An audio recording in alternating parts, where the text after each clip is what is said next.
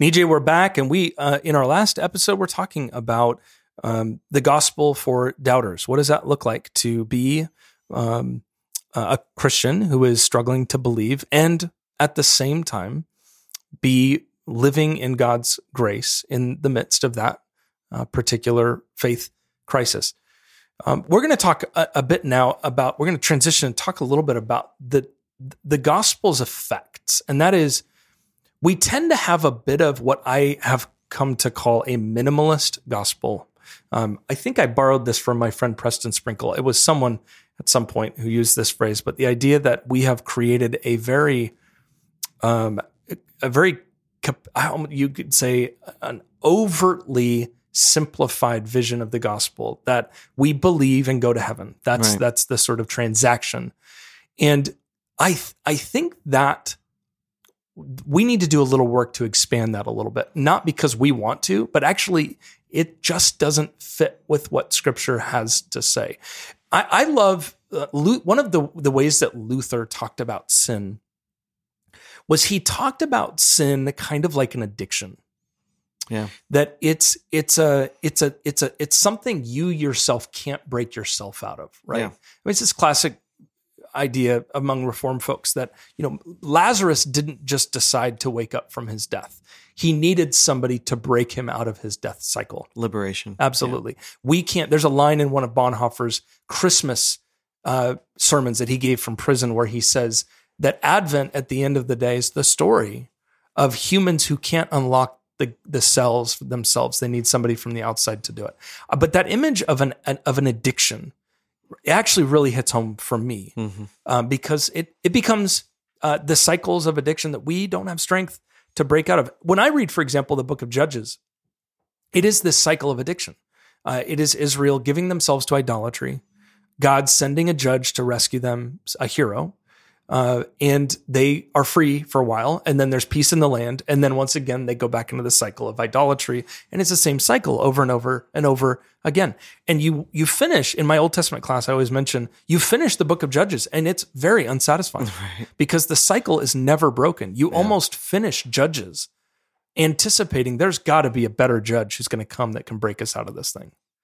And I, I, I think one could argue that Jesus becomes the answer to jud- the judges uh, cycle. We can't break out of the addiction cycle without somebody who opens the gate on uh, our behalf. There is a very important element of the gospel that we are saved from our sin, that we cannot save ourselves. Yeah. That is a critical core component of a Christian's self identity and confession. But it's also a bit more comprehensive than that, isn't it? I mean, for example, the New Testament language around being saved, sozein. Mm-hmm. Um, I know you've done research on this. Yeah. Um, is it just about believing and going to heaven? Well, let's go back to Judges, and then we'll jump into to salvation. Um, I, about ten years ago, I was teaching at Seattle Pacific University, and um, uh, the university does these kind of community Bible studies that could be part of my load. And they said, "Would you be willing to teach one of these?" I said, "Sure." And they just gave me the course Joshua Judges. I'd never studied these books before uh, in, in, any kind of formal way. And uh, it was really difficult. Uh, like, I remember a colleague saying, Oh my gosh, once you get to the Levite's concubine, I was like, Oh, okay. I didn't know what it was, that what that was all about. I was like, Okay, whatever. And then uh, when I get into it, I realized this is this horrific text. But, um, but I, I actually came to love Joshua and Judges because it kind of foreshadows so yeah, well yeah. the need for uh, the gospel, the need for a savior. And so you're talking about judges, and I love teaching about judges, even when I teach the New Testament, because you have this dark cycle where God says, you know, okay, you better behave this time. And then Israel says, yeah, yeah, of course, whatever. And then, you know, God sends a deliverer, and then they sin again, and then they get back in the cycle. But there are two refrains that repeat throughout the book. One is everybody did what was right in their own eyes. Mm-hmm. No one did what was right in the eyes of the Lord. That, that kind of goes together. But the second one is there was not yet a king in Israel. Mm-hmm. And that is the author's way of hinting at the solution. Yeah. In fact, it's looking forward to David. And David was a flawed person, and David didn't make it this perfect kingdom. But uh, I talk about the rise of the messianic figure in the Second Temple Judaism period as the Davidization, in quotes, of the hopes of Israel. Hmm. Uh, the Messiah is the Davidization uh, of the hopes of Israel. And so, um, so that starts to give you an indicator of where the Bible's taking the gospel or foreshadowing the gospel. It's not about floating up into heaven. Uh, I when I you know I, I was I was a good uh, child of Ohio and and in, in high school I would um, our church would do door to door evangelism. Yep. Uh, which might sound strange if you're from places like uh, Oregon or California, but this was extremely common, you know, where I where I lived. So we'd knock on the door, knock, knock, knock. Person would come to the door, and we'd say, um, "When you die, how certain are you that you'll go to heaven? You know, give us a percentage. And if they say uh, 80%, then we would, you know, say, you know, don't you want to be 100% sure? And if they 100%, then we say, we're going to go on to the next door. if they said, you know, something low, then we share the gospel with them and so forth. And that reinforces what you're talking about this minimalistic, dualistic, Gnostic gospel of fire insurance. I only need it yeah. in emergency. I only need it when I die. Uh, that's that makes very little of the Christian faith. It's hardly even a faith. It's just kind of a piece of uh, laminated paper you keep uh, in your in your wallet. Going to your comment about Savior, um, I wrote a book chapter on this recently, and so I want to look at in the Greco-Roman world how would they have used the language of saving and savior in ways that the early Christians are picking up on this to yeah, talk about right. Jesus. And what's really interesting is some of the most common uses of the word savior are military leaders. Hmm. Uh, they're saviors for a couple of reasons. Um, uh, they are fighting off warring armies, they're protecting the people they're conquering other lands. So they're spreading kind of that nation's uh, ways. But but another way of talking about savior, uh, uh, maybe a synonym, would be guardian. Hmm. So even some translations will hail Caesar as savior and protector. Um, and so there's this sense it's not a one time thing when uh, Roman uh, citizens referred to Augustus yep. as savior. Yep or Julius Caesar as savior. Uh, it's actually about who they are and what their role is as emperor. Mm. Uh, now we look at that, we think it's propaganda, we think it's you know a, a, a false uh, picture of what the empire does. But the Christians picked up on this and they said um, to call Jesus Savior means He protects us, He looks after us, He guards us, He's there for us. I want to give you an illustration that I came across that I think captures really, really well this idea of of of of the gospel and, and, and of God as Savior. I read the story that happened not too long ago about a group of kids, uh, I think in the Pacific Islands.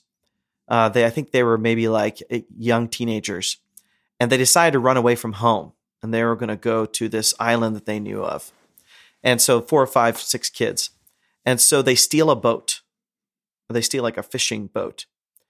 And they take food with them, but they forget to take a map or a compass. Hmm. So they just wander until they crash on this deserted island, kind of well, the kind of thing you see in movies. They're on this deserted island. They're stuck there for a year and a half. No provisions, no food. Uh, the news article said they were drinking. Uh, they didn't have fresh water, so they would drink bird's blood. Mm, delicious. Uh, one kid fell off a cliff, broke his leg, so they had to make uh, make a, a, crutch for him. Well, uh, a, a, commercial a commercial fisherman uh, is a very wealthy man is is passing by in his boat. He sees these children. He goes there and he picks them up. He rescues them. And really, our gospel story, the minimalist gospel, really ends there, right? Where you just deliver them back and every and then you're done. Hmm. But with this story is different because this man, um, when he drops the kids off back on their home island, uh, the and uh, they radio ahead to say these kids are coming home. Right, the parents are hmm. happy, hmm. but guess who's there? The police. Why? Because they stole a boat. So they're about to be arrested. Guess who bails them out? The commercial fisherman. He pays for their release. So what he does is he makes some deal with the guy who who sued and uh, gets them free. Then after that, he hire he offers to hire those kids to work on his boat. And not all of them say yes, but a few of them do, and a few of them become very close to him. And when I think about what the gospel and what the salvation that Jesus offers really means according to scripture, it's something like that where you don't just say, I'm going to rescue you and plop you down on this island back on your home. It doesn't, you know, it's not like, okay, I'll try to talk to the jailer. Uh, it's that sense of, I'm going to see you through to the very end Yeah. Right. Of of your needs. I'm going to be there for you because of my compassion, and I'm going to forge a relationship with you. And then, you know, after uh, you know, after these people had grown up, they interviewed the kids, and, and a couple of them became very close to the man. They said he became like a parent to us or like an uncle. That's beautiful. It- it's an amazing story because I feel like that does such a better job of capturing the nature of salvation than just the person rescued from an island. Well, well, even Joel Joel Green wrote a book on salvation a number of years ago, uh, kind of a little handbook, kind of a, a broad picture of of the New Testament concept of salvation, and he he talks about, uh, and and again, correct me if I'm wrong here, but he he talks about even the um the this the the New Testament word for save, sozein, is almost uh, the, the it is often almost if not the majority of the time a reference to physical healing. Yeah. That that the majority of the use of salvation is of the physical dimension of the the body, right? You have the blind who are receiving sight. You have uh, the leper who is healed. Yes. And there's a physicality to the salvation. I remember an article Miroslav Volf wrote a number of years ago called "The Physicality of Salvation" or the physical dimension of salvation. That to me goes so against this fire uh, th- this sort of fire insurance gospel that Mhm. says we are we are uh, be- be- and because that fire insurance gospel really does give us a theological framework to treat this earth and our bodies and our emotions and our lives like garbage because we're just we're plopping ourselves out of here into some other dimension when christ's work in the new testament yes it's to save us from sin yes it's to save us from the power of the demonic and the serpent that seek to kill and destroy and steal but Christ's work has a physical component of salvation. Yeah, you're absolutely right about that. And in fact, a good translation of save in those healing passages is something like restore. Yeah. Restore is a, a pretty good um, equivalent to what Yep. that meaning is as we translate it into English. And so um, I think that captures well uh, kind of an allegory of what the gospel does for our whole lives, which is physical, social, emotional, spiritual, psychological. It's not going to prevent you from needing a doctor. It's not going to prevent you from needing a psychologist or a physical uh, or a spiritual director, but it is that comprehensive sense of restoration, renewal, Yeah. rejuvenation, new life. Uh, you you had me thinking about the way this is talked about by one of my favorite uh, biblical scholars, Luke Timothy Johnson. He wrote a really powerful book that I have my students read sometimes called "Prophetic Jesus, Prophetic Church," about the ministry of Jesus in Luke Acts. And Johnson spends some time in that book talking about Jesus' healing ministry. And Johnson says when we look at Luke, the Gospel of Luke, uh, when we look at the Gospels in general, we think that Jesus' healing is all about just making someone's physical body the way it was Mm, before. mm. But he says there's so much more to it when you pay careful attention to what Jesus does with and for people when he heals them. And I'm going to try to remember all three of his points. One is he sees the hurting. So just seeing people, looking them in the eye, taking seriously their suffering and humanity. He says the second thing is touching. Mm.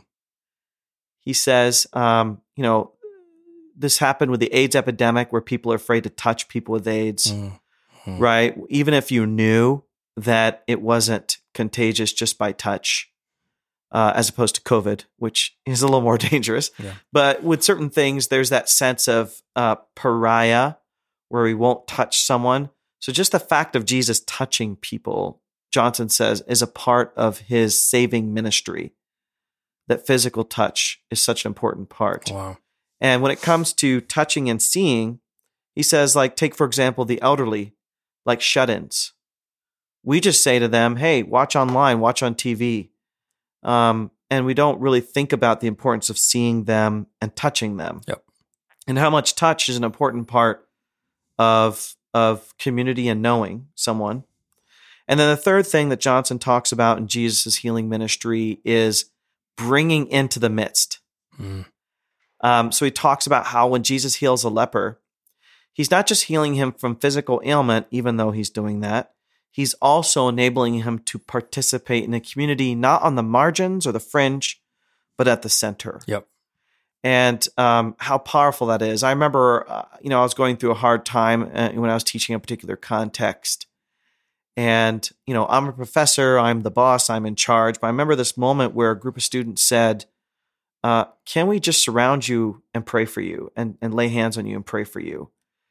And it's not a normal thing that happens in an academic classroom. For students to pray for a professor. Yeah. Yeah, To lay pretty hands abnormal. on, you know. But they did. And I tell you what, it's one of the most memorable and most touching moments of my life is to have um, students that I'm supposed to serve uh, stand around me, touch me on the head, the neck, the shoulders, the back, and and pray for me and and pray blessing and and and care.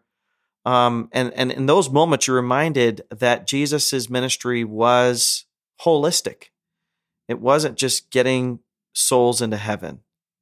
It wasn't just um, fire insurance. Yeah, just it, that is an important co- part of it, Yeah. but it's not just that. Yeah, No, I you know, I mean, uh, why wouldn't we just have deathbed confessions for everybody if it was just that? Yeah. But this idea that um, Jesus helps me now uh, through uh, through the Spirit, but also through other people, uh, is a crucial part of why um, I'm still a Christian. Uh, is is the people that minister to me and how Jesus ministers to me through people that touch me, uh, put me in the middle uh, of the community when I need to be and see and see who I am.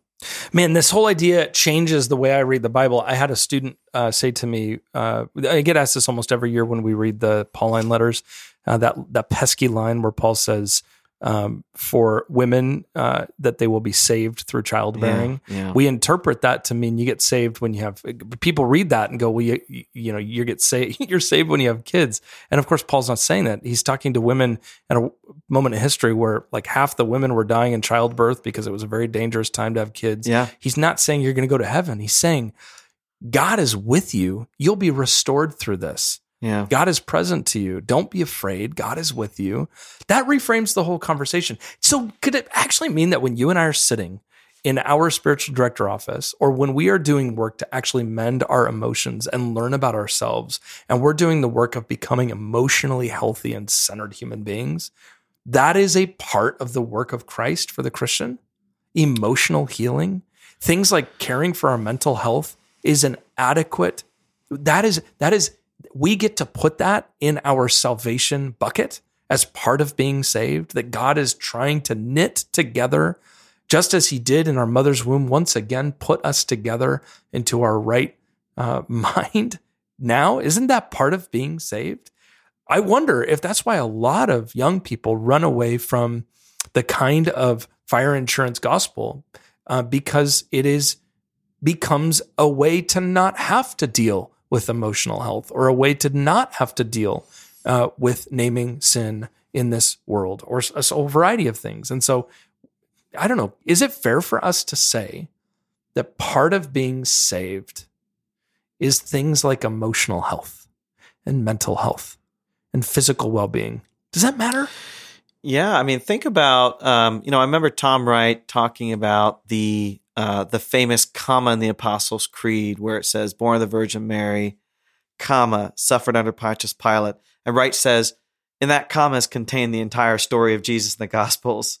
That comma contains a lot of information. Yeah, his whole life. Uh, yeah, his whole life, and uh, it matters that our New Testament begins with all this information about Jesus before he dies on a cross. Yeah.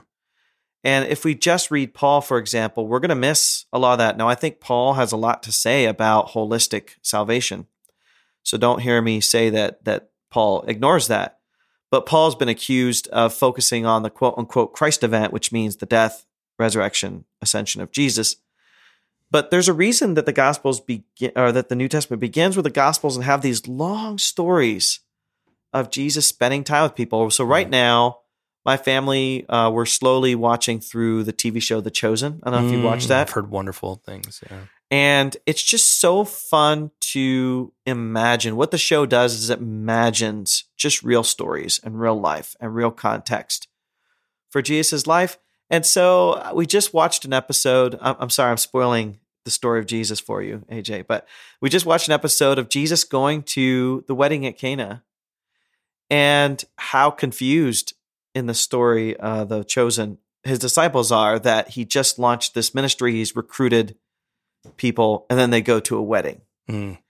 And I think the chosen is playing off this idea that uh, celebration and wine and partying are all a part of the joy of of the life of Jesus. Yeah. Um, yeah. And it's not this distraction. I used to have this attitude that quote unquote mundane things in life are unspiritual. Huh. I lived that lie for years and I felt guilty listening to secular music or going to a movie or whatever, thinking that I was choosing um, something bad for me versus going to church or Mm, singing spiritual songs. Uh, but but as I've gotten older and I've learned more about who Jesus is, it actually expands the beauty of the gospel to see God's handiwork in a beautiful soccer game, a, a great cup of coffee. yeah. Yep. Uh, you and I both love a good latte, a good uh, a good cup of coffee, and I teach my students to just uh, uh, when you take that sip of good coffee. I know Mike Bird, if you're listening, you hate coffee, so uh, cup of cup of Coca Cola or something, uh, just to to see God's grace Yeah. Yeah. in coffee. Yeah. Um, I, you know, my kids joke that my big uh, obsession right now is Topo Chico, Which Mm, is fancy bottled, drinking yes. water. Yeah. Yeah. Yeah. Yep. and I tell you what, I savor it because there was a time in my life where I couldn't afford Topo Chico. Yep. And now I have a little bit, a little bit more money to be, or maybe I just justify it. But Yeah. uh, you know, I, I feel like God has brought me to a place where I just really enjoy God's grace in little things in a way I never before because I've been freed from the lie that He only saves for an otherworldly kind of existence. Yeah, that's right. So mango is good, and Yeah. God gave us taste buds, and there's a reason it tastes good, and there's a reason we can taste. Uh, the point isn't that we would just be born into heaven uh, or some uh, ethereal ether into you know the the the, the fourth dimension in the sky or something like that. Um, we were invited, as Christ was, to actually live a life, to live a comma, to be here for a period of time and to experience and live and enjoy and experience the fullness of human life. That's the incarnation. We're invited to the same thing. And, you know, is there maybe, Nijay, I want to be cautious here. The good evangelical in me wants to say, but that doesn't mean the gospel is everything because it's not. There are boundaries to the gospel. Yeah. Paul spends a majority of his letters arguing against false gospels and Right, false images. Um, we're not saying that the gospel is everything No. we are saying the gospel is way bigger than we've ever made it or we've ever imagined it. It's more comprehensive than we've ever uh, we've ever dreamed, and that is beyond good news. That's terrific news um, for any of us who were taught the purpose of life was to die and just float up to heaven. Yeah, we get to go to weddings. Yeah. We get to go to week long weddings and uh, see 120 to 180 gallons of water get turned into gushing wine Right. and celebrate. Um, yeah, isn't it awesome? We say John 2, that story of the woman at the well, or the story of the Cana miracle is the first miracle. I don't think that's the first miracle. It is the first sign, but I don't think it's the first miracle. I think the first miracle uh, is that uh, Jesus is the kind of God you want at your wedding and that he says yes and he enjoys showing up. Yeah. Like, what a remarkable feat that we have a God who not only uh, shows up, but a God who you'd want at your wedding. Yeah, he's the kind of guy we want at our wedding.